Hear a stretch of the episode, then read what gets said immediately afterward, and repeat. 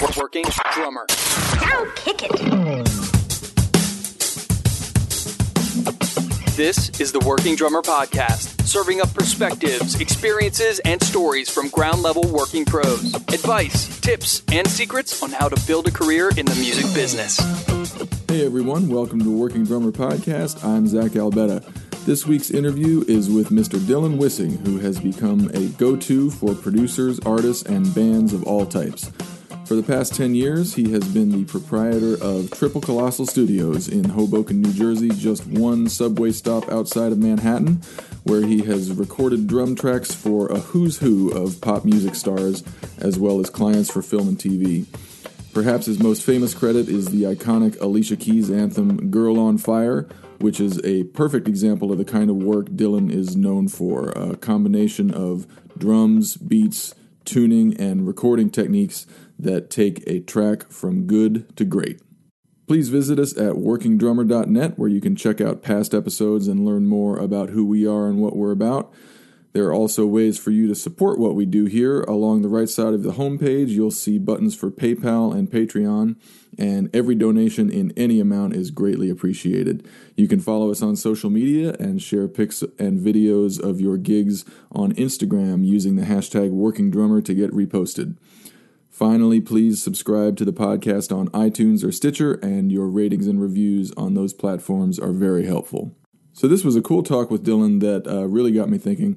I'm probably like a lot of you in that lately I've been focusing more on my sound and tone on the drums and less about the content or technical side of my drumming. So it was great to hear Dylan's ideas in that regard. Here we go. Hope you dig it.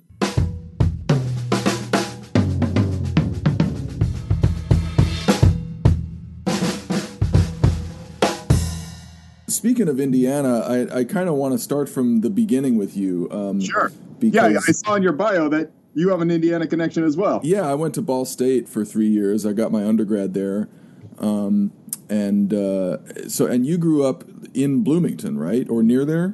Yeah, I was I was, um, I was born in Bloomington. We moved away in the early '70s for a couple years to Vermont, and um, and then back to Bloomington pretty much as long as I can remember. I was I was in Bloomington from about um, from when I was five until I was about um, just after college, actually, and then I went to Indianapolis, just up the road. Right, right. So, I mean, Bloomington has a, a, a hell of a musical legacy uh, with IU, and kind of in all genres. Like it's a there's a huge classical program there, uh, an amazing jazz program that you know Peter Erskine came out of, and there's a whole rock tradition because Kenny Aronoff lives there, and Shawn Pelton is from Yep. around there, both of whom are mentioned in your bio. Yeah. Um, so uh, was was that just were, were those guys just kind of in in town and in the air as you were growing up? Yeah, yeah, absolutely. Yeah, it was it was a great town to be a drummer.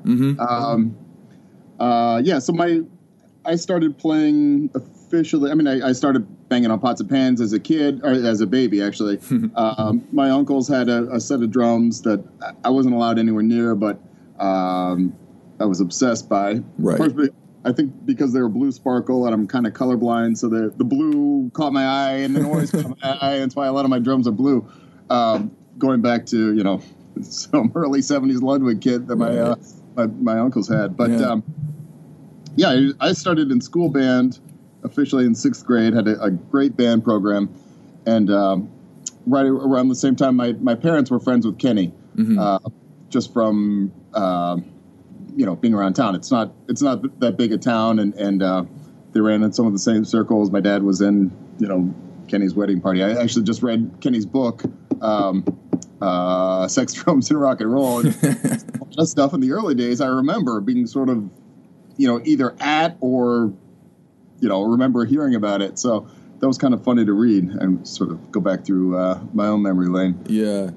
Um, You studied you studied with both those guys, right? With Kenny and, and Shawn Pelton. Yeah, so um, I had one lesson with Kenny in when I was in eighth grade, and it was at his place. He'd set up a little recording, uh, little recording room in his basement. And that was my first time ever, ever, you know, recording anything in, in any kind of studio. So, uh, and I just thought it was the coolest thing I'd ever seen. I had this this room with all these drums everywhere, and Right. you know, a kit mic'd up, and a, a tape machine, and, and the whole thing. So. uh, I got to I got to record a, a breakdown drum overdub for something he was working on, and um, and that's that always stuck with me. Hmm. I mean, you know, it's still now I'm in a room with a bunch of drums and Yeah. and uh, you never left that room, did you? no, no, I, I, my, I think my path was pretty much set from about eighth grade. I just knew, you know, I'm a drummer. Right. That's it. Right. Uh, nothing, nothing was going to get in my way. So, so I had the one lesson with Kenny. Then, um, uh, you know, he got insanely busy, so he was never around. Mm-hmm. Um, so, in uh, when I was a junior in high school, I started studying with Shawn Pelton, who was who was at IU studying with Kenny as well. Mm-hmm. Um, so, I, at, at that time, I was I was pretty heavily jazz focused. Um, you know, I was big into the jazz band and that and that whole scene. Right. And um, uh, so so Shawn was doing the same thing. He was a you know a jazz studies major at, at IU at the School of Music. So I, I thought at the time, you know, that's the path for me. I'm going to go be a jazz studies guy and and you know move to New York and and uh, be a jazz player. Right. Um, you know, I did all state jazz band and the whole the whole thing. It was, it was really cool. I had a, a, another a, an amazing high school band program with Janis Stockhouse and. Um, through through that, I met some some great uh, great teachers. I started playing with a, um, a salsa band, playing congas. Uh, had another great teacher, um, uh, Diana Valdez, who's now a, she's a professor of percussion down in, in Puerto Rico. Mm-hmm. Uh, so she taught me, gave me some conga lessons, learned that, and um, Yeah, I wanted to ask you about that that salsa band because I, I I read about it again in your bio and and it, it got me thinking. I I interviewed uh, Dafnis Prieto recently, Okay. and he talked about um, how in in Western music and pop music we tend to you know establish pulse first and then superimpose rhythms and interpretations over the pulse. And he talked about approaching it from the other direction. Start with the rhythms, start with those phrases and interpretations, and let the pulse kind of be dictated by that and come out of that. So I'm I'm wondering if if your experience, you know, playing congas in that salsa band, um, you know, influenced you in in that way in your approach to groove, to interpretation, to different flavors of swing, um, if that's the Right. word. Um, not specifically for me. I, I think what I took out of it, a few things. Um, one was that was the first time I really understood what it meant was when a band was grooving. I mean, um, that it, it was a you know eleven piece band. I was the only guy that didn't speak Spanish, so you know I was trying to figure out oh, what's going on. Am I, am I screwing up? What's happening? Right. And I guess maybe yet. So you know, okay, I just keep going. Um, uh, you know, and I was never I was never a soloist. My job was just I held on the fort on the congas and everyone else um, but I, you know, it was an amazing experience. So yeah, for me, it was really understanding. Okay, right. This is what it feels like when a band is grooving, Yeah. And just the feeling of when, you know, the percussion section would start up. Man, it would just feel like a machine. I'm just this incredibly well-oiled machine. I just that feeling of, you know, this thing is firing. This thing's on. You know, Right. everybody's everybody's got their part. They all mesh together beautifully. You know, everyone's listening to each other, reflected plain as day on the dance floor, Right. which was, you know, that at the end of the day, through whatever I do, that's what I I want to see. Whatever I'm playing, it physically moves people, whether they know anything about music at all or not. No, the music starts and they are physically compelled to either get up or dance in their seat or whatever it Yep. is. Yep. You know, I, I want to see. You know, the, the shows. That that's kind of why, sort of on the tangent, how I, I kind of got out of the jazz scene. Uh, I, you know, the shows where people sit and politely listen and then clap at the end. Also, why I'm not a classical player. Right. I a don't have the discipline. B don't have the, you know, blah blah blah. Lots of reasons. Yeah, no, I'm I'm identifying with you completely right now because I have the same kind of background. I did the college jazz thing and, and I lived in Kansas City for seven years and I got degrees in classical music and at a certain point I looked around and I was like, Well, this is this is good, but I want to play for like a room full of people that are partying. Right, right. know? Where it's just part of the, it's just part of the celebration, part of the everything Yes. instead of this sort of jewel box thing that yes. you know, Yeah, which, yeah. which is cool. I mean, I listen to a lot of classical and I listen to a lot of jazz these days. Mm-hmm. Um, just as listening to music, and, and it's kind of nice that a lot of it has nothing to do with what I'm working on. So it's just I can just enjoy it purely as music instead Right. of there's some music I listen to for enjoyment and some music I listen to for work, and um, you know, so it, it's great. And and man, kudos to everybody who's creating amazing jazz, classical, everything. Yes. Um, yeah, the, you know, I, I had kind of an issue at the. I was a lousy. So you know, so to back up, you know, study with Shawn, study with with. Uh, so then Kenny started teaching. I actually no, Kenny wasn't teaching. So I, I was studying with Shawn. I, I eventually got into the uh, the music school. I actually had to audition twice because I just was not prepared the first time around, largely because of the classical stuff. I just had zero marimba chops Right. um, um, and um, luckily I had a, a teach another gr- amazing teacher, Rebecca Kite, who's still very much you know teaching some high level marimba. Yeah, I know that. I know that name. She and she's composed some stuff for marimba. Oh, and yeah, yeah. Fantastic. I mean, at the time she was actually building her own timpani in a shed. Whoa. I- it was really incredible stuff. She she took pity on me and said, "All right, uh, you know, I'm going to teach you how to play marimba, kid." Uh-huh. Um, and she did. She, you know, taught me enough to get into school, but I'm I, I really just wanted to play marimba like a drum set, Right. And it's a complete fail on that instrument, uh, uh, and and you know everybody knew it. And, uh, so sorry, you know, okay, sort of burn all my bridges, and all right, I'm I'm not a jazz studies major anymore. That's Right. that's okay. Uh, so I ended up with the, with the French degree, but I, I played a lot more drums as a French major than I did as a jazz studies major, which is interesting. Yeah. Um, yeah, and there was, uh, you know, there, I don't know if it's still a thing, but back then the uh, the music school was heavily classical, classically focused, and uh, there was this whole division of these guys talking about playing legit percussion, and I just there was something that really stuck with me. I, I realized I'm just way happier playing, you know, all the illegitimate percussion. You know what I mean? It's I. I'm you with know. you, man. Yeah. Yeah. Timpani, triangle, snare drum, amazing instruments. They're not the only legitimate. You know, I maybe time. I'm, I'm hoping that's changed because uh, uh, that was sort of annoying. Yeah, yeah. Well, it's it's something we've talked about before. There's kind of I I think it's less so these days, but there there is this um, kind of environment in a lot of uh, collegiate music programs where.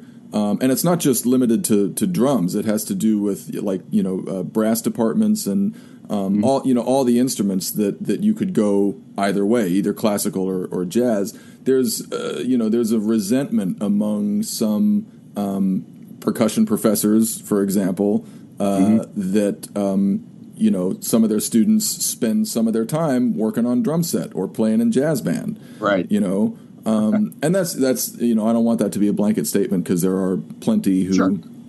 You know, cover all the bases and are happy to do so. But there's there's definitely an environment in some places where the the classical camp uh, looks askance at the jazz camp.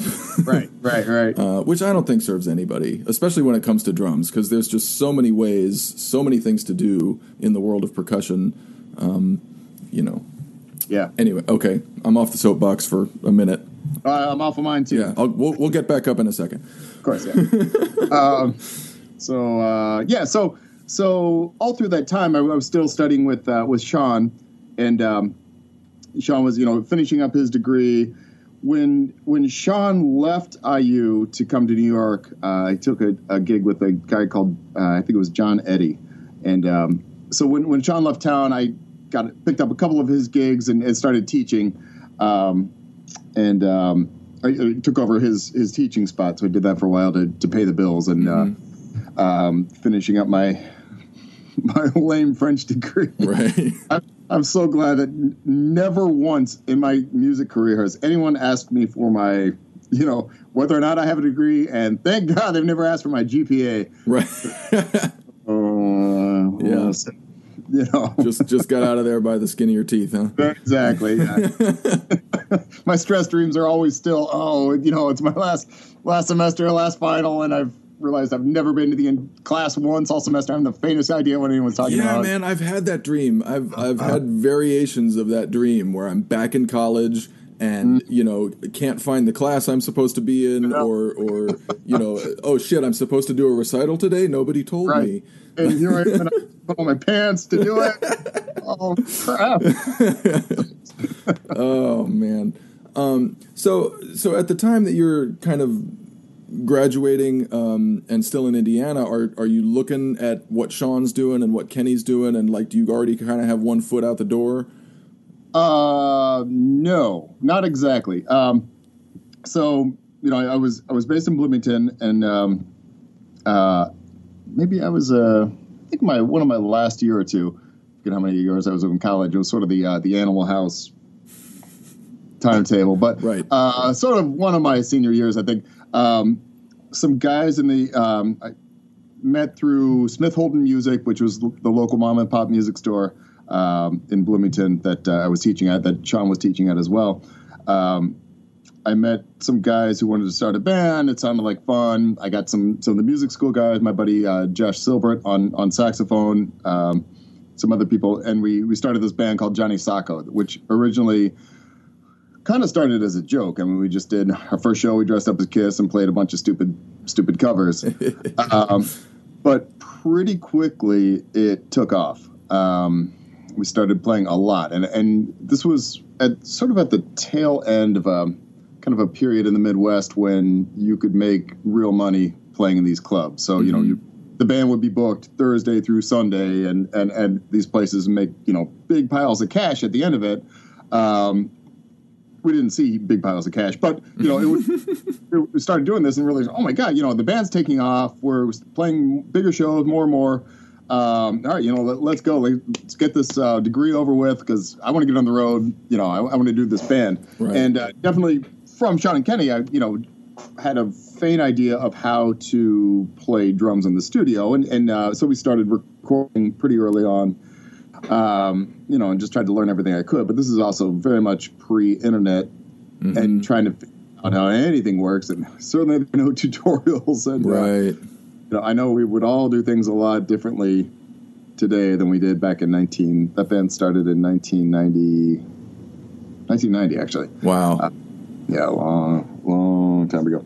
So I around, been doing it for a while. Um, um, so yeah, so so basically, I was just trying to get get my degree out of the way. Didn't matter what it was, as long as there was some piece of paper that okay, yeah, yeah, that's done. Right. Uh, we just hit the road. We did that for 13 years nonstop, and that was kind of my only. That was my only gig for 13 years. Wow. Uh, touring with with this band, and we we toured the states endlessly. We did uh, 2,000 some shows. Right. Uh, just circling America in crappy old vans.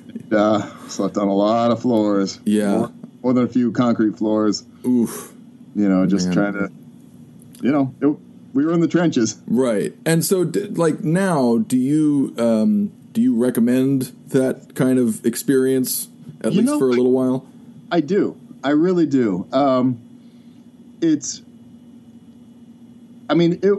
I, I've seen everything you can see on the road aside from somebody dying, and I'm. Have, I hope that never changes. Right. Uh, but you know, everything good, everything bad. You know, people blowing up, people. You know, people's marriages blowing up. Uh, tires blowing up on the highway. Yeah, You know, yeah.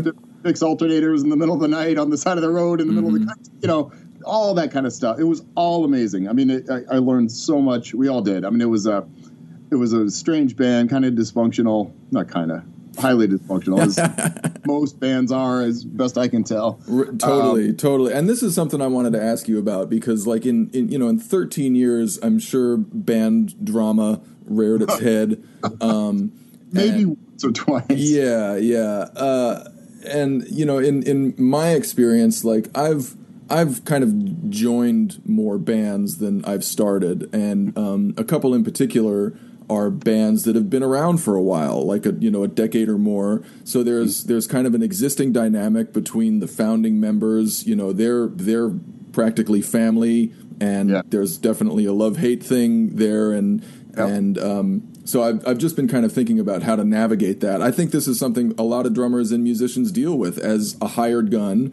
You know, you, you get hired by a group either on a temporary or semi permanent basis, and you got to learn the songs, you got to you know learn the flow of the show, but you also have to kind of, as Peter Erskine would say, read the air Right. and Yeah. figure Yeah. out these personalities and how they all fit together. So I would imagine 13 years in that band taught you a lot about how to manage uh, uh, well, the the social yeah. dynamic of a band.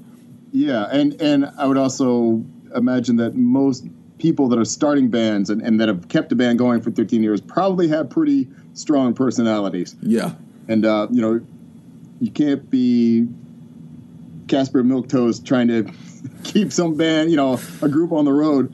Um, so yeah, yeah, it gets uh, you can get some big personalities, and with that comes some big conflicts. Yeah, um, yeah. I mean, yeah, it was all it was hard. I mean, it, it's we we made very little money. Mm-hmm. Uh, you know, constantly whatever money came in, we were reinvesting into the next record, the next well, keeping the van on alive, keeping right, you know, advertising, the whole all that stuff, mm-hmm. um, and just trying to. I mean, I mean, I learned how to live on very very comfortably on very little money. Mm-hmm. I, we were always gone, so it wasn't like we needed, you know, a, a bedroom somewhere to just dump my stuff. Yeah, and a place to practice was kind of all I wanted. But um, I mean, it is to me, it, it is nice in the sense of I know you know I can deal with whatever you can throw at me at this point. Right. That's that's what I was thinking. Like it it raises your threshold for adversity or bullshit or you know yeah.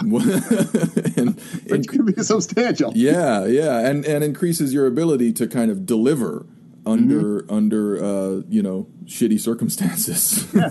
Yeah because you know uh, unless you're at the very top usually the circumstances are pretty shitty. Right. Um, and you know i'm even at the top it can be yeah. It's always a, a joyride. Mm-hmm. um, yeah my my son's really musical. He's he's seven and a half and you know man, if he uh, he loves it, he's he's so down into in, in music and, and the whole the whole thing. And well, you know, if you know that nothing is going to stop you from being in music, then you know, let's go. I'll do everything I can. But right. if there's any doubt whatsoever, do the other thing and just do the music for fun. Yep. Yep. Don't don't make it your what you have to do. Or, you know how how you're paying the bills. If if there's any question in your mind is well, I could do music or I could do, you know, we can teach. Right, right. You know, preschool or something. Do that, do that, and then keep the love of music and just do it. Mm-hmm. So, um, but yeah, you know, and obviously I learned a lot about myself too. Mm-hmm.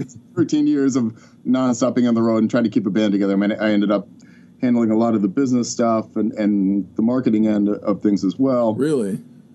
Yeah, and you know that's that's interesting. It, it's obviously helped me a great deal now with what I'm doing. Yeah. Those are the great skills and trying to learn how to, you know, build something out of nothing. Right. Uh, and then build it, keep it going, and, and try to get people to join in the vision and and push it forward. So um, it was cool. Yeah, I, I I, I love being in a band and I love creating the music. I've never been a, a, big songwriter per se. That's not my that's not really my passion and it's not my whatever. So um, in a lot of ways I wish it were. It would be you know, the, the money's not being the session drummer, right? The money being, you know, the writer, the publisher, whatever. Mm-hmm. Um, but whatever, you know, you gotta go with the skills you got.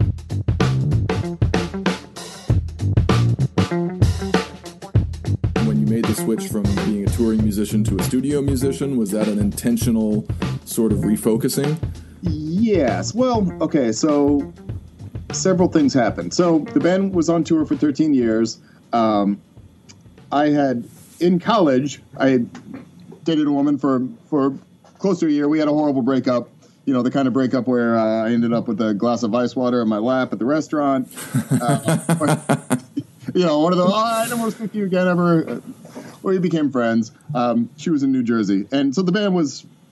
It, all kind of ties together. The band was we were together for 13 years. Uh, the last three years, we were working with a producer named Ken Lewis, who was based in New Jersey. So the band was in Indianapolis. Ken was in New Jersey. He produced our last record, and which was, for me, that was the real transition between playing on on the road, struggling in a, in a band, uh, doing the, the road thing nonstop, and then transitioning to uh, to more of a studio role. Uh, Ken Ken produced the band. He produced our last record. We did, uh, recorded a, a, big place in Nashville that's uh, that's no longer there. But I mean, that was the for me that was that was okay. This is what I want to do. Working with a producer who really knows how to produce a band, really knows how to produce a song, uh, knows how to get the sounds, get the performances, mix the whole thing, and make it sound amazing. Yeah. Um, you know, and working in great studios with engineers who really know what they're doing. Right. Uh, and um, I, you know, we'd had great engineers on the records the band had done, but this was a whole. You know, there was a giant room, the orchestra-sized room, then the stone room, the wood room, the booth, all that stuff. yeah. This is this is it. This is what I'm supposed to be doing with my life. Right. So, so we produced. Uh, Ken produced that record. The band was kind of running its course. I mean, I, I, um, um, before my girlfriend and I had kind of reconnected. Thought, okay, you know, I'm. It's now or never. I'm, if if it's going to work out, you know, I need to see if it's going to. So, hey, how about I move to New York, New Jersey, move in with you? Um, no, okay, sure. So I moved to New Jersey and then started working with Ken directly. I was still in the band. I was I was uh, traveling back and forth to Indiana a lot, a lot actually for a couple of years, and um, uh, you know, kind of working with Ken from there. And at that point, you could do a lot more on the internet. This is 2000, 2002. Um, so you know, I was able to do work remotely. Then we would tour, come back, and uh, and that worked well. But really, at a certain point, uh, okay, I need to just mm, you know, this has run its course. You got to pick one. yeah, pick one. Yeah, Yeah. And um, so I, I've been in, in Hoboken, New, New Jersey ever since. Now we're you know now married with with a uh, child, and um, so so then I moved out to um, moved out to New York or to New Jersey, and um, the cost of living is dramatically higher out here. yes. You know, my my rent in Indianapolis in a lovely house in a big place where you know I had to play twenty four seven, big basement. You know, close to downtown. I think my rent was two fifty a month. Uh, you know, it costs a little bit more than that out here. So, yeah. uh, it was immediately, oh shit, how am I going to pay the bills? And um, so I, I started doing session work with Ken. Really early on, I had, um, uh, I was, we were doing something, I think, doing some studio work, you know, kind of fixing up his his garage to record drums. And he said, "Hey, I need you to record for uh, Jay Z for the Black album." Or you know what became the Black? Oh, oh my God! This is you know my it's my this is it, it's here. It's happening. Yeah. it's happening. oh my god! Uh, so um, you know, I started sprinting around trying to get all these sounds together. It was a uh, you know they, they were trying to recreate a, a, an old sample, and um, I was working about two hours tuning and going mad. Like, oh my god, oh, this, this is it. Came came back in and said, oh yeah, sorry, they they, they had double booked and somebody else is already doing it. So you know, forget it. Back to Firing. Like, oh no, that's it. My career is dead. I'm right. Right. um, but um, so so you know, I, was- I was doing session work for Ken as as that was coming in, but that wasn't. new. It was just too sporadic. Right. Uh, so actually, you know, started doing house renovations just to. Uh, I started on Ken's place just as a carpenter's assistant. The carpenter quit. Um, and said, "Well, you want the job? All right, I've never done it, but Right, how hard could it right. be?" Uh, so you know, read read a bunch of books and figured it out, and then uh, so I did that for a couple of years. Did some carpentry work for a, a big hip hop producer named Just Blaze, which was kind of cool. Um, that was that was a fun. Those are fun times, but you know the, the session couldn't even start till eleven o'clock at night, and we go till you know doing carpentry till six in the morning. So I think my my musician hours helped out there. Yeah. You know, um, and I told him one day, you know, I'm I'm um, I'm cutting cutting wood for you now, but one day I'm going to be cutting tracks for you, and and I have since. That's so cool. I'm so glad not to be doing carpentry for, for Just Blaze, but every once in a great while I'll do something through Ken that for for, uh, for Just, and um, uh, so that was cool. But the um, my back was killing me from from you know I, I, when I was 20, I was uh, I was running late for a gig and I had one of those gigantic fiber trap cases. I don't know if you remember the, there were there was they were kind of all the rage in the 80s where these huge trap cases where you put everything in but this is also when every you know every stand had to be triple braced because you know it might topple over in an earthquake or whatever. So Right. you know this thing weighed I don't know what hundred pounds easily, and I was running late for a gig and just reached down to to grab it and immediately threw my back out really. Um, and you know I could barely do anything for a couple of weeks. Chiropractors constantly. So from that point forward, every once in a while, my, my back would really go out, and um, and and then doing all this carpentry work was not helping that one bit. Uh, so this is in the early 2000s, and um, so you know I, I was playing show. You know I started just going on auditions on Craigslist and finding bands. You know doing doing this. Um, so I did a, a few different things for um, for several years, and I just started touring with with local New York City artists. So doing all those shows, uh, and then in the meantime, you know after I got out of the the re- renovation business, then we, we were able to buy an apartment in Hoboken, and I was able to fix it up, having done all this stuff. But then I shifted over to um, I'd always been buying and selling stuff on eBay, and just sort of shifted over to just all right, I, I could kill myself renovating houses and building studios, um, or you know at least be screwing around with drums all day. Right. Uh, so would start just going going around and buying big piles of drums. Just you know somebody's getting out of the business or whatever, and just buy the pile of stuff, go through it all, um, keep what I thought sounded good, sell the rest of it, and uh, and, and made a living like that for a while.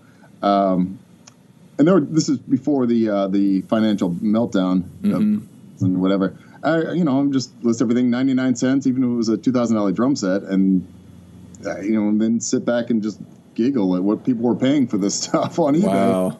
Um, I'm like, okay, oh, you know, here you go. Yeah. But um, that was cool, and I, I mean, I went through I don't know how many drum sets, snare drum, every part you can imagine. Started building, you know, got a routing table, was doing making hoops, doing the whole. Um, just got really, really hands on with a whole lot of drums. I mean, I might as well have been running a drum store out of my out of my second bedroom and basement. Yeah. And um, This is interesting, like because it, it sounds like you're. I mean, you're certainly not the first person to uh, tell this kind of story, but your first few years in New York were just anything and everything. Like, Oh, yeah. any kind of gig, any kind of work, carpentry, Yep. eBay, just like Yep. make it happen somehow. Um, One day I shoveled dog shit. and you know what? And I got an extra bonus for doing it. I need the money. Yeah.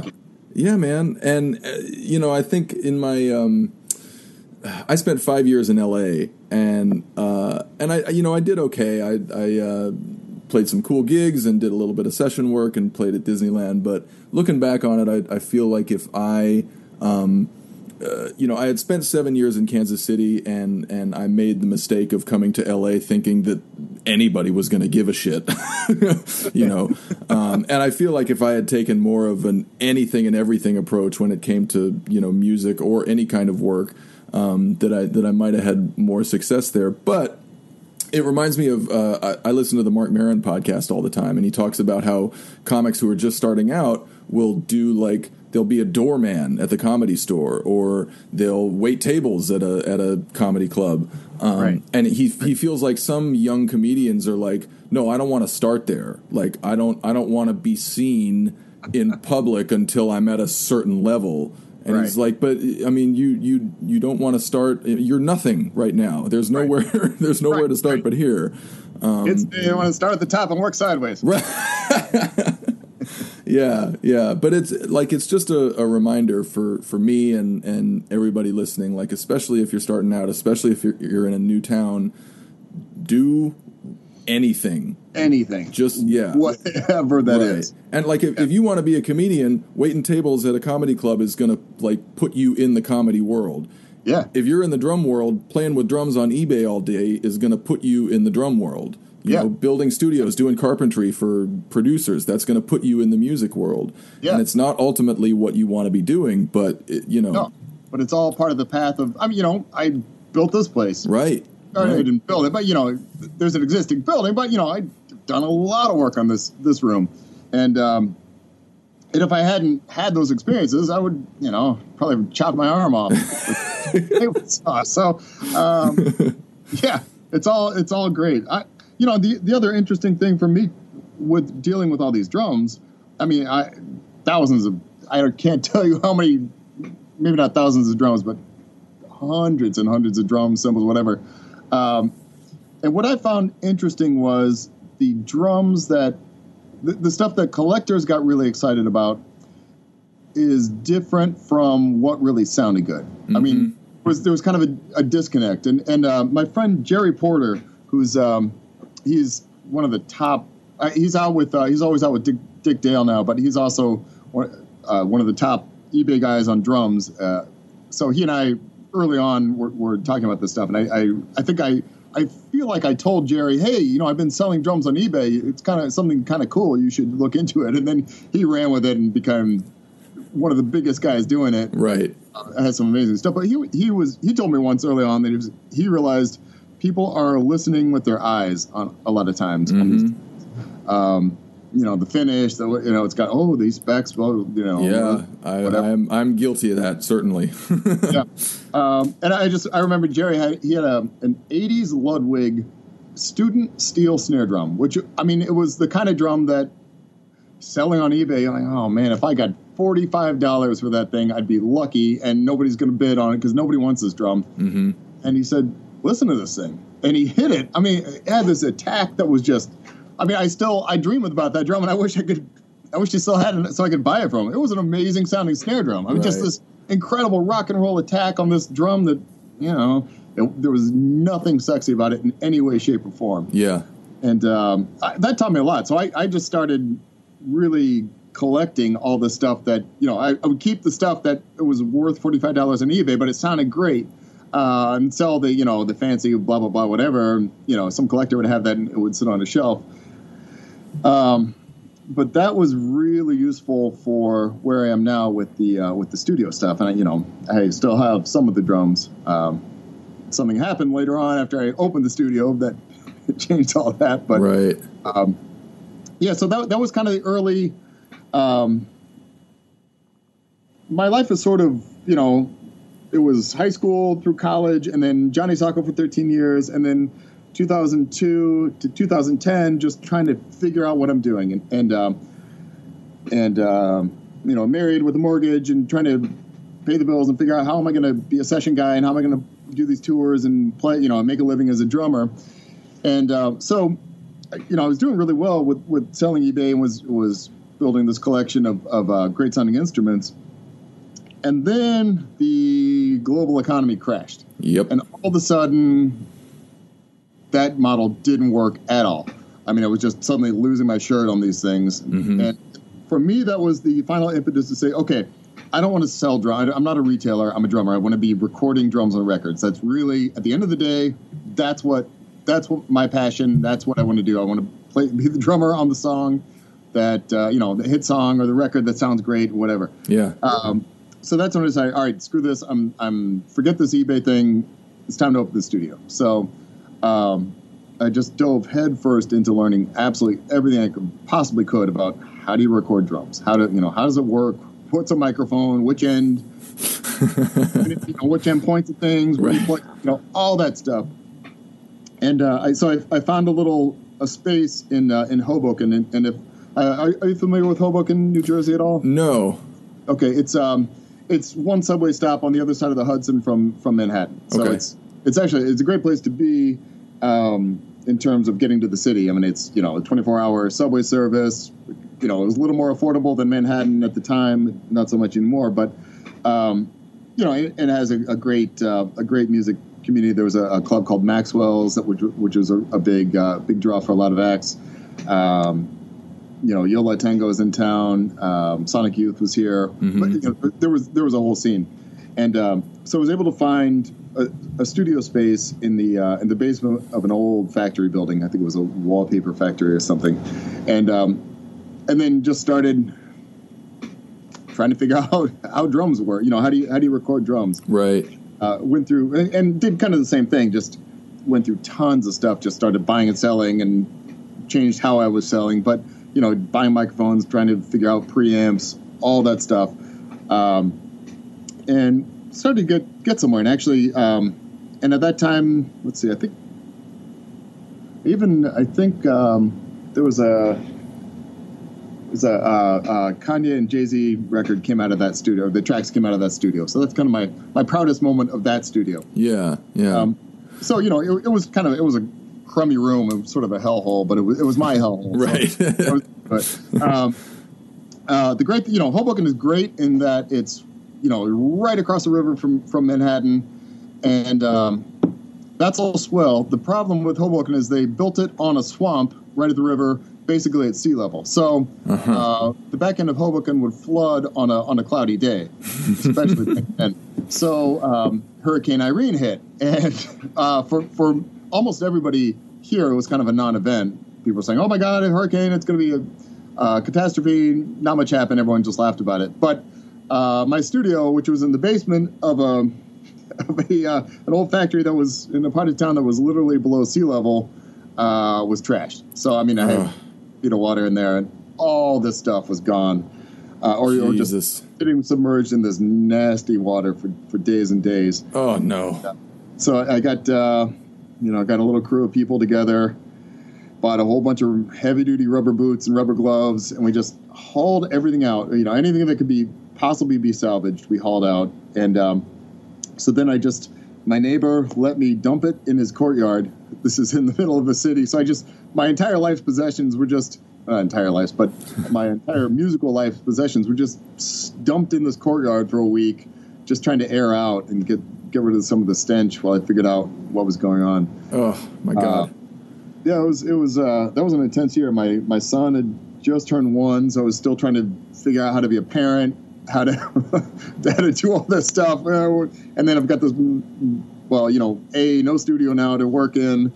B this pile of crap that's been, you know, I, what, I couldn't tell what could be salvaged, what couldn't. right. uh, Thank God, I, I had insurance Mhm. uh, and you know, and and uh, which we learned. Actually, I learned back in the Johnny Socko days. I think our first East Coast tour, we were touring with uh, the Toasters and Murphy's Law, on um, and went to DC. We went sightseeing for an hour and a half. Came back. The band was gone. All our cash on tour was gone. The whole all of our, nothing was insured right.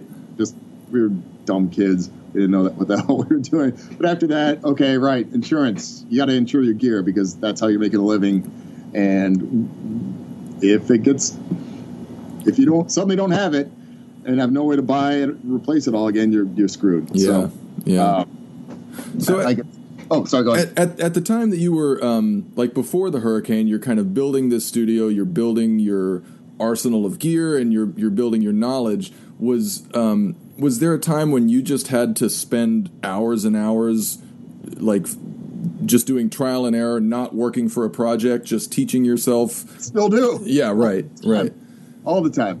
yeah Yeah, and, Oh, and that- at, at what point did you start getting traction as far as uh, like developing a name with a few people? Like, hey, I can hire Dylan for this thing. Right.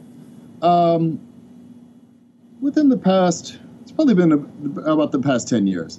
Uh, Ken Ken Lewis has been great. I mean, he's I've been, you know, he I was working with I was in Johnny Socko. He liked what I was doing. He liked that I had a bunch of different. Uh, I could cover a bunch of different bases, and um, you know, both rock and hip hop.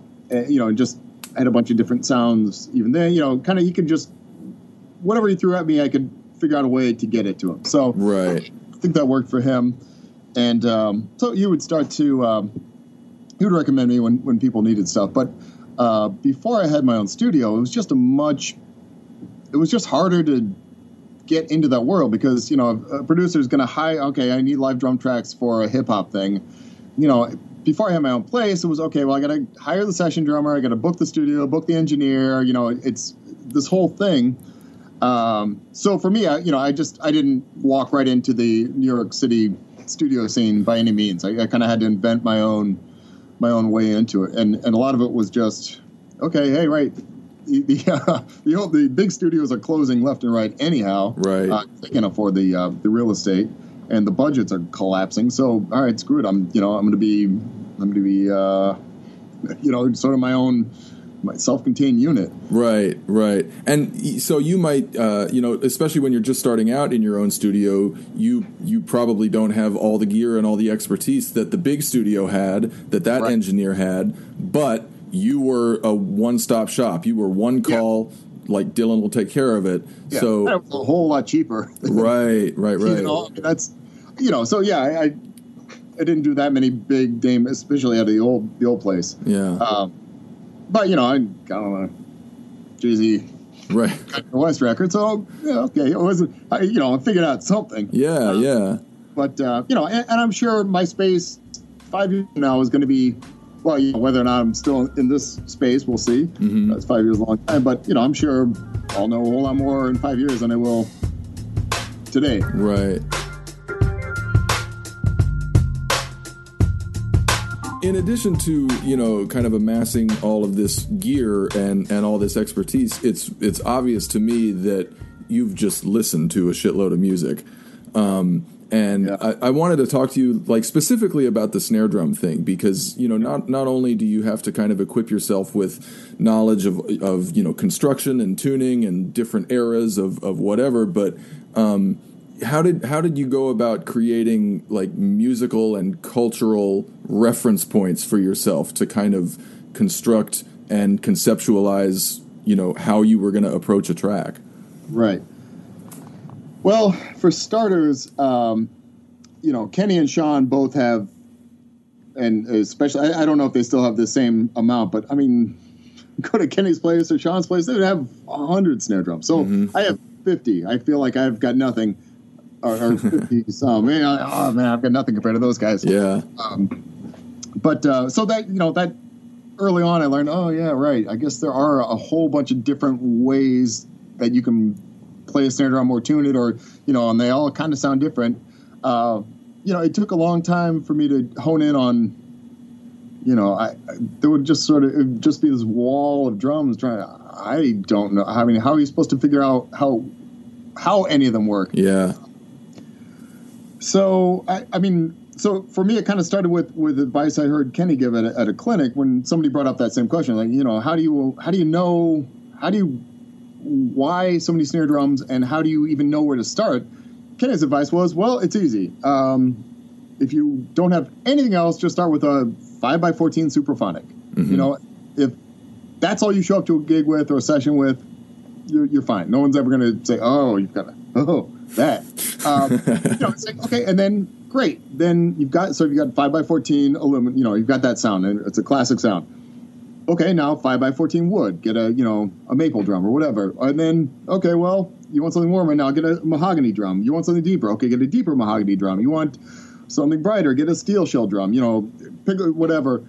Um, so for me, it was kind of just starting real simple, you know. Mm-hmm my 60s Ludwig Supraphonic and just, huh, okay, right, oh yeah, I get it. And then if I tune it up, it does this. I tune it out, you know, muffle it. Oh wow, that kind of sounds like, uh, you know, that sounds like the funky drummer sound or whatever. Um, right, and so this is this is what I wanted to ask you about. Like all the time, you reference, um, you know, an album or an artist or an era.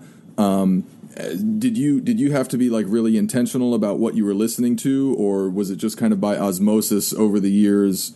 um, you developed these reference points? Kind of both. Um, you know, in, in, in the hip hop world, especially, there just there's this sort of canon of classic breakbeats that you just have to understand. You know, if you if you don't know synthetic substitution and you don't know the funky drummer, you don't know you know sing a simple song, all these just classic hip hop breakbeats, which are yeah.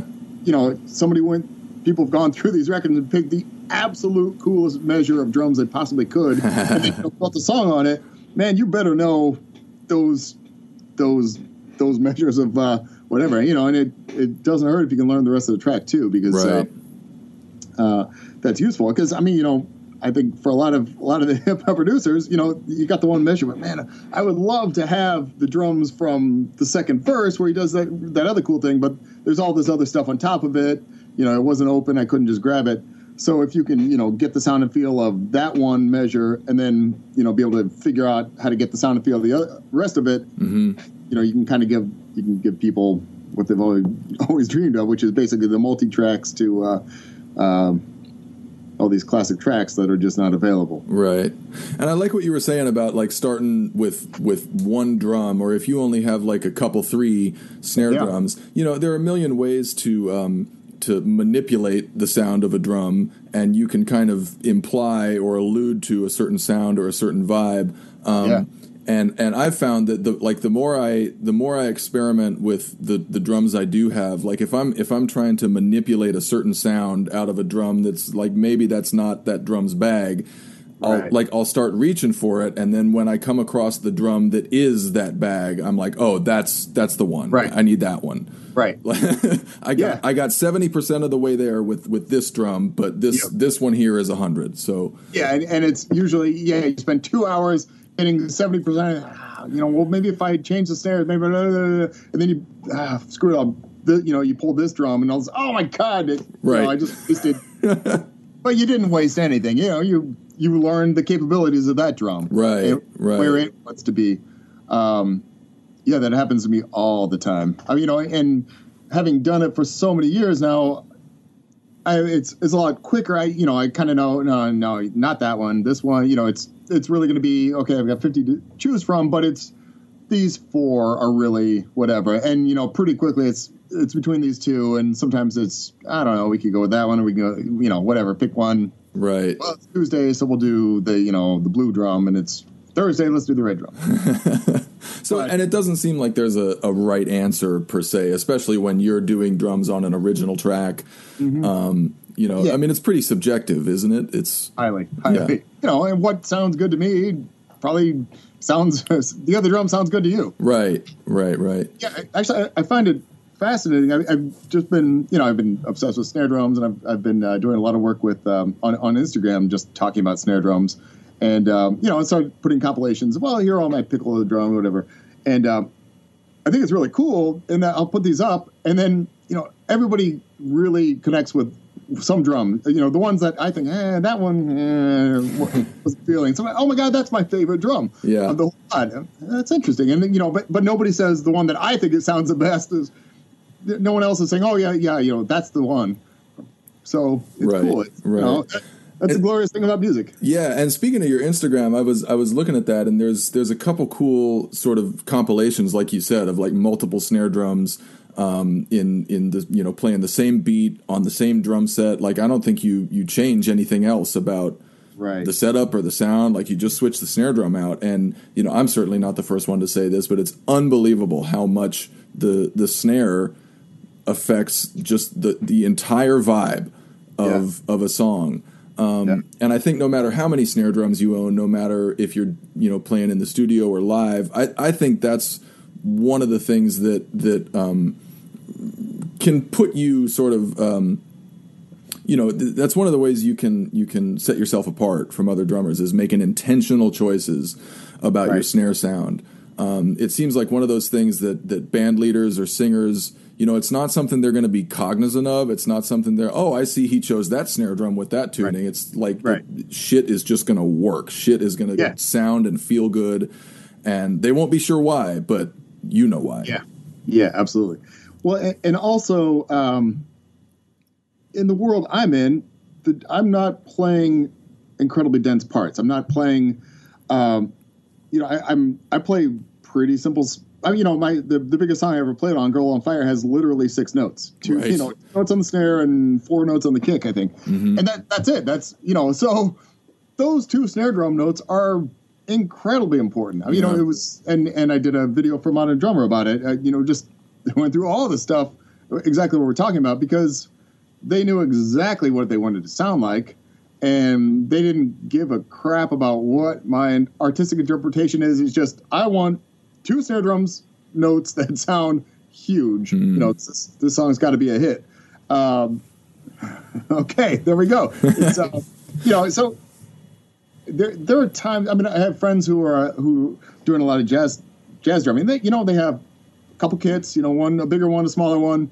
They have a bag of cymbals, a couple snare drums, sound great, and that's their instrument. You know, Right. that's that's their sound. That's and there's a lot to be said for that too. I mean, there it's a whole lot easier to haul around. you know, I, I mean, that's not that's not been, my path. I mean, and you know, obviously, I like all this crap, so Right, Uh, right. uh, it works out for me. But you know, like, oh man, that's that's kind of cool. You know, you just you just show up and here's my sound, man. You know, Yeah, I have somebody else, but this is my sound. right, Um, right. for me, I, I've, I've kind of I feel like more like a chameleon in a way. Mm-hmm. Yeah, yeah, and it reminds me of like how you know chefs are are constantly sort of developing their palate to Right. to figure out how flavors meld and and you know what's coming from where and and how to you know they're, they're curating. They're constantly curating, and I feel like that's what what you and and people like you are doing through the Yeah. gear they have, through the expertise they have, and through the listening experience Right. you have. You're Right. able to just kind of put together a collage of uh, of, of sound and, and tones. Yeah, it's- What do you feel are the the kind of the fashion of tone right now? It seems like that uh, you know finding different tones is really at the forefront of what a lot of drummers are doing.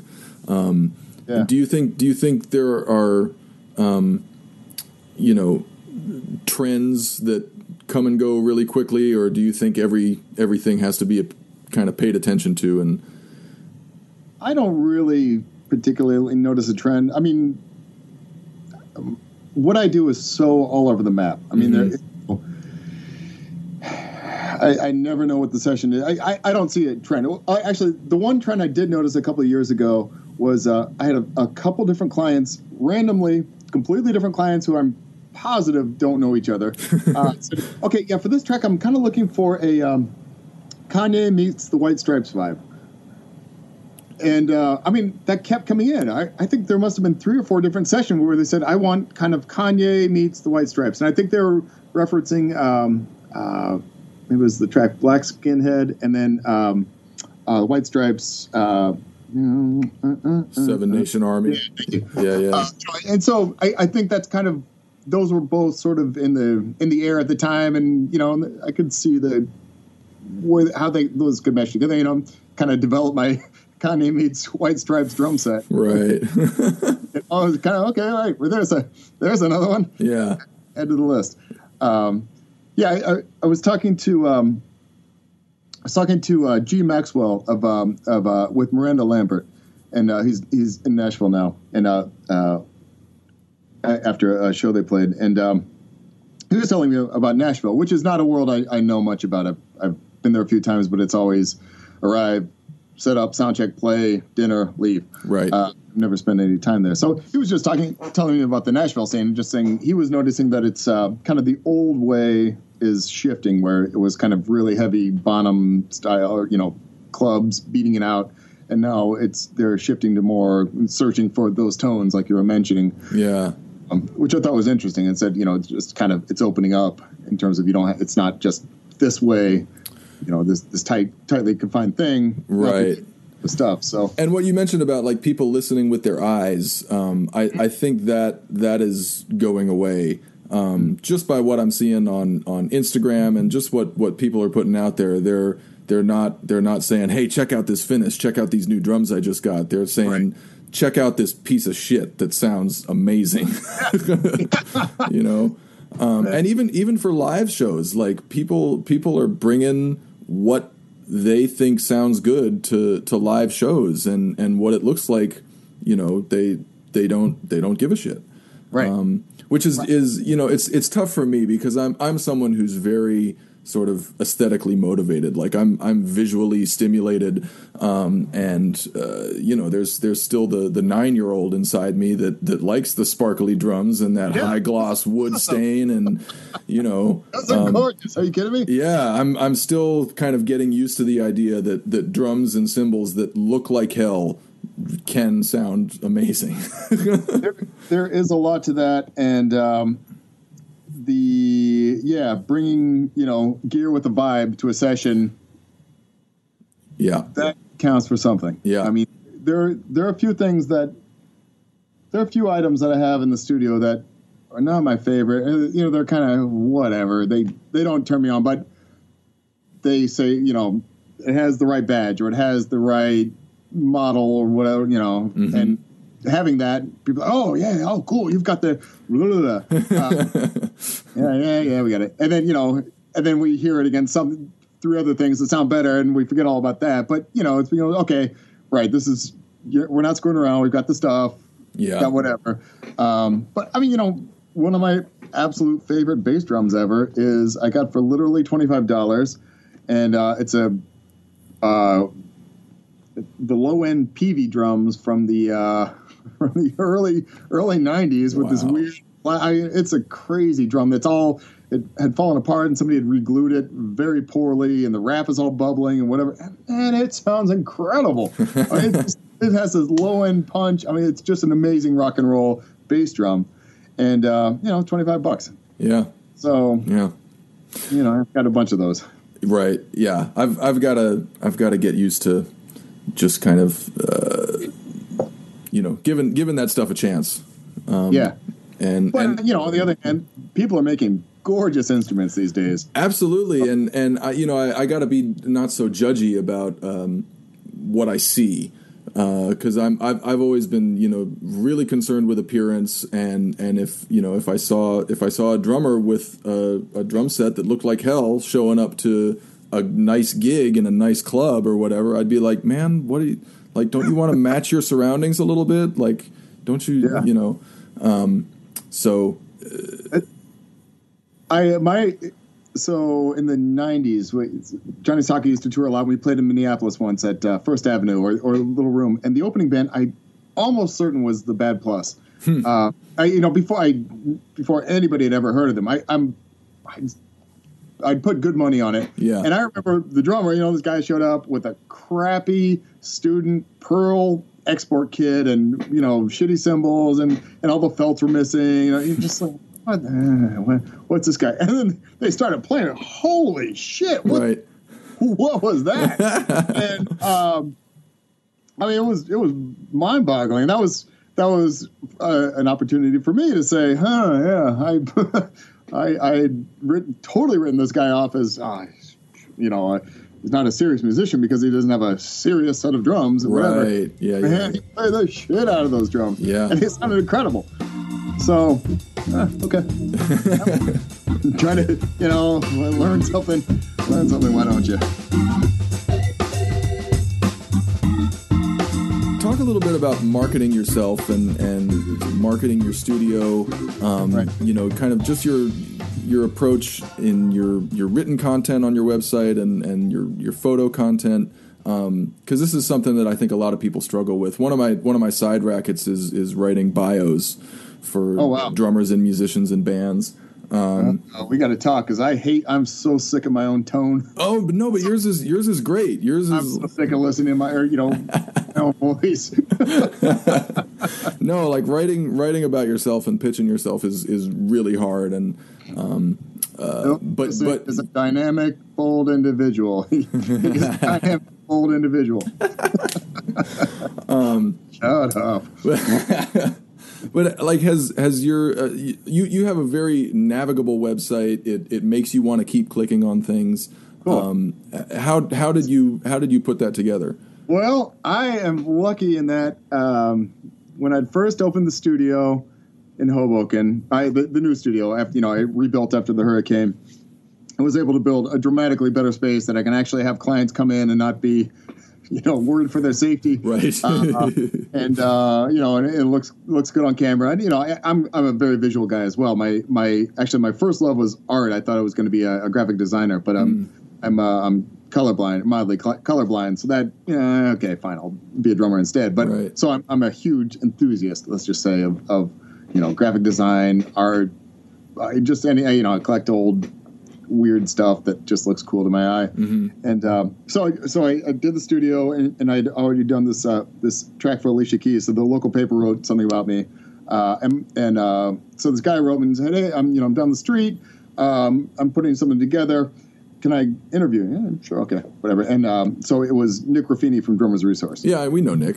Yeah, I Yeah. yeah, Nick uh, Nick connected us. So Yeah. um, um, eh, okay, you know, sure, whatever. And turns out, you know, we live five blocks from each other, and he Yeah. lives four the studio. Um, and Nick really gets he gets marketing better than anyone I know. So basically, marketing myself is me just listening to Nick or having Nick's voice in my ear saying, "No, don't do that. Don't do that. Do this." Uh huh. Um, so for me, it was it was the process of trying to figure out sort of the old way of doing things, where you know, sort of the analog world of, you know, keep all keep all the guard all your secrets, and you know, you got to you can't, you know, people to pay you if you know if you're to tell them how to do something. You know, you got to hold it all in inside and and and don't let it out. Whatever. Um, just you know, man, it's a everything is out there for free. Everything's the whole world is there the whole universe of. So you yeah. either, you know, just all right. Here's everything I know. Here's, right. Here's what I got. If this is useful to you, awesome. If it isn't, you know, you'll you'll you'll go somewhere else. Yeah, that's that's the way the conversation is there. You're exactly right. Like everything ever is out there for yeah, free. For free. So you can either be part of that conversation or you can just keep your toys at home. I mean, yeah. it, rem- it, reminds me of what we were saying about like the comedian waiting tables in the comedy club. It's like right. you, you can either be in that world yeah. s- serving pasta or stay home. Right. which, and which one do you think you're going to learn more? Right. right. Yeah. Um, yeah, and it's it's uh, I find it interesting for you know I, am obviously I'm the age I am. I was born in '70, um, and there are guys who I've I've met in the city who you know played on huge records that we've all heard our entire life, mm-hmm. um, who are maybe 10, 10 or fifteen years older than me, who just really can't make that transition or you know just really struggling with the how am i wait i'm supposed to just give everything away for free you know I, have spent my lifetime building this and you know I, I, get it but the old ways are the old ways are gone right they're, right they're not coming back yeah they're not coming back and in a sense it's like giving giving part of yourself away for free but in another sense it's free advertising like instagram sure. doesn't charge you anything to right. you know yeah. to put your shit out there yeah so you know, I, I mean, I guess I just I try to put out, you know, hey, I think this is cool. Check it out.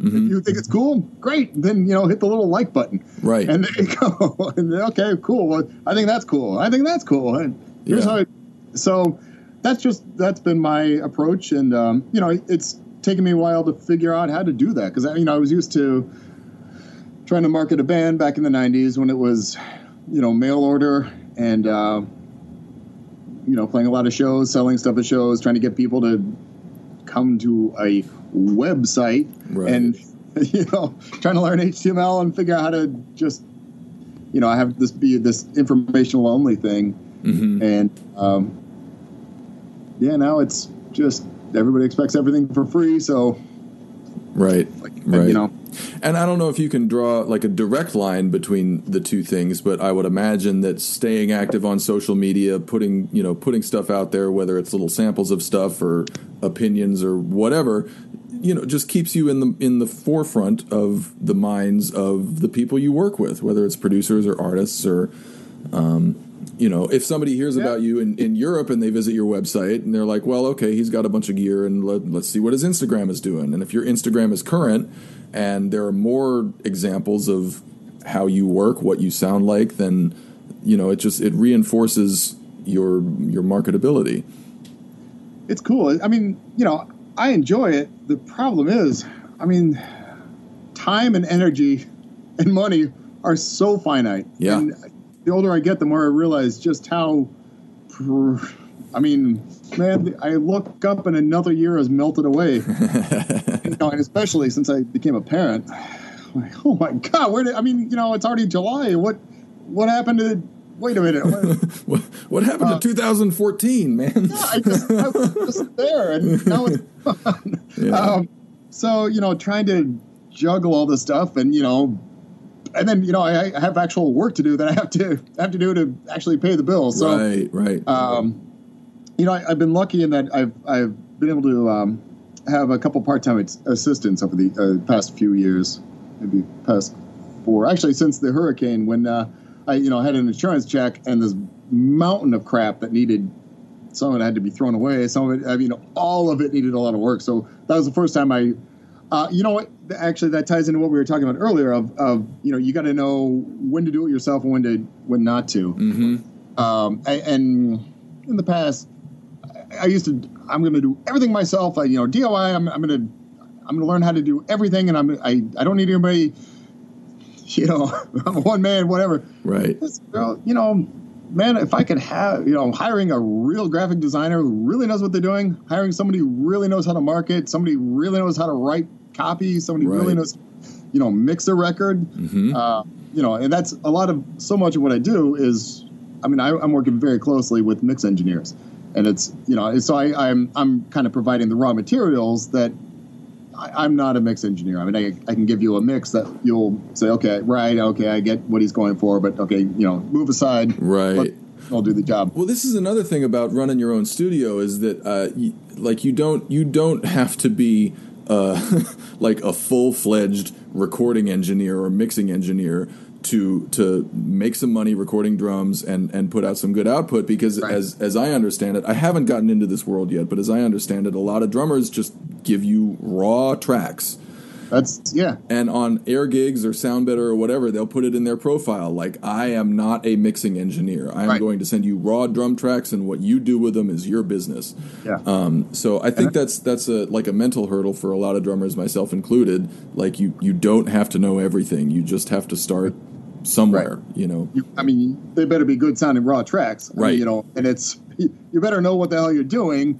Uh, just because you have 20 mics on the drums, if none of them are usable, Uh-huh. you know, you got a problem. Yeah. Uh, So yeah, so actually, that was kind of a. I sort of drew a mental line in the sand when I was first opening this place of thinking, you know, looking at this overwhelming. I want to be. I'm going to start it. You know, a remote drum studio. Oh my god! Uh, right. I do. That's like Uh, that's like saying I, I want to get into Zen Buddhism. and you know, and start my own. Uh, right. I'm going to start my own temple. yeah, Shaolin uh, Monk Temple. Uh, uh, okay, well, what do you? Where do you start? Um, so for me, it was the, the line in the sand was kind of. I'm going to be a. I'm going to really understand the tracking and you know tracking to all of the source. You know, get it right at the source. Get get all the drums right. Get the performance right. Get the you know the feel right. Get all that stuff. Get the mics, the right mics in the right places. Uh, through the right preamps, you know, just get everything so it, it sounds great, and then you can build your entire production on this this foundation. Mm-hmm. Uh, because yeah, I mean, you probably shouldn't be sending a final mix drums because if your your your drums are the that's the start of the foundation. I mean, it's it's rare for me that I'm playing, you know, everything's done and I'm playing at the very end. I mean, actually, a lot of um, a lot of my bigger records are are that situation where the song is done. And I mean, I did a uh, Kanye's uh, Kanye's Yeezus record where it was Monday. I got the call that we had to re- cut the drums for the song, and I think the the record was on the shelves by Friday or Saturday. I mean, it was it was an insanely short turnaround, and it was it was the record's done. It's mixed. It's you know we're gonna take out the thing we can't clear and put the other thing in, and it had better sound exactly. I mean, there there can't be the slightest difference. Mhm. And it was easy for me. I you know easy. I mean, I worked till five in the morning. Uh, but then Ken Lewis, who put it all together, I mean, he had to put an entire gospel choir together in 24 hours from scratch. Just uh, hey, I need a, a gospel choir, you know, uh, and it's got to be done and sounding perfect by Wednesday. I don't think he slept for three days straight, Jesus. so I can't do that. I mean, I don't have that. I I got I got to have my beauty sleep. I can do that one night. I sure can't do it for for three in a row. Right. Uh, but uh, mm, I lost my train of thought. Well, no, I, I like the idea of like you're you're gonna get the basic shit right, the, the ground level stuff, the stuff that you can control, the stuff that you know about. yeah, Like, put your energy Yeah. into getting that stuff right. Yeah. Um, Yeah. And it, yeah, I mean, mixing is a whole, that's a whole different world. You know, that's, and for me, it was, you know, especially back then when, when plugins weren't quite as developed as they are now, I think, well, shit, am I supposed to be buying, you know, Pultecs and, and 1176? And, you know, an 1176 stereo, that's a couple grand. You know, Mhm. you know, that's, you know, that's in addition to all the preamps and the mics and the drums and, blah, blah, blah, you know, the converters and all that other stuff. And just okay, yeah, just that, you know, I'm, I'm chopping it off. I, I have friends who are amazing mix engineers, and I'm I can happily send you in their direction, and they'll do a much better job than whatever I'm going to give you. So, right, right. uh, and I mean, that's not unlike the decision where, you, like, you look at the classical and jazz guys, and you're like, ah, I'm never going to be one of those guys. it's not, and I'm okay with that. Yeah. Happily support their their work, and you know, right. it's it's incredible music. So Yeah. yeah, you know, you got to know your strengths and and know what weaknesses you should, really should focus on, and others are just you know, I'm never going to be a, a, great graphic designer either because I'm colorblind. And nothing's going to change that. Right. So, right. Uh, well, hey man, it was it was great talking to you. I'm I'm glad uh, I'm glad Nick hooked us up. Um, Thanks, Nick. yeah, exactly. Thanks for taking the time, man, and continued Absolutely. success. Hopefully, uh, well, ho- hopefully the hurricanes will steer clear of Hoboken uh, in the future. I'm not. I'm not banking on that. get we'll that. In, get that insurance, kids. Yeah, insurance. and, and if and yeah, yeah. Final closing note: insure your gear. Yeah, insure your gear. If you need recommendations, I'll be happy to give you one. But do it. It's not that hard. It's not that expensive, and it'll. If you ever need it, man, you will be so thankful you did. Yeah, cool. That's it. That's my PSA. Great talking to you, man. Likewise. Thanks, Thank, Zach. Thanks so much. Bye. Thanks again to Dylan for that talk. A very cool perspective from his little mission control there in Hoboken. Thanks also to our mutual buddy Nick Ruffini for hooking us up. If you follow us on Instagram, be on the lookout for a takeover by Dylan. He's going to take us through his studio, give us a look at his process, and hip us to a few of the essential pieces of gear he can't live without. So it should be useful for those of us who are in the process of getting our recording game together. Once again, subscribe to the podcast on Stitcher and iTunes. Leave us a rating and review. Tell a friend about us. Anything and everything helps us grow, and we appreciate it all. Come on back next week for Matt Krause's interview. Thanks as always to Mike Jackson for his technical assistance, and thanks for listening. Cheers.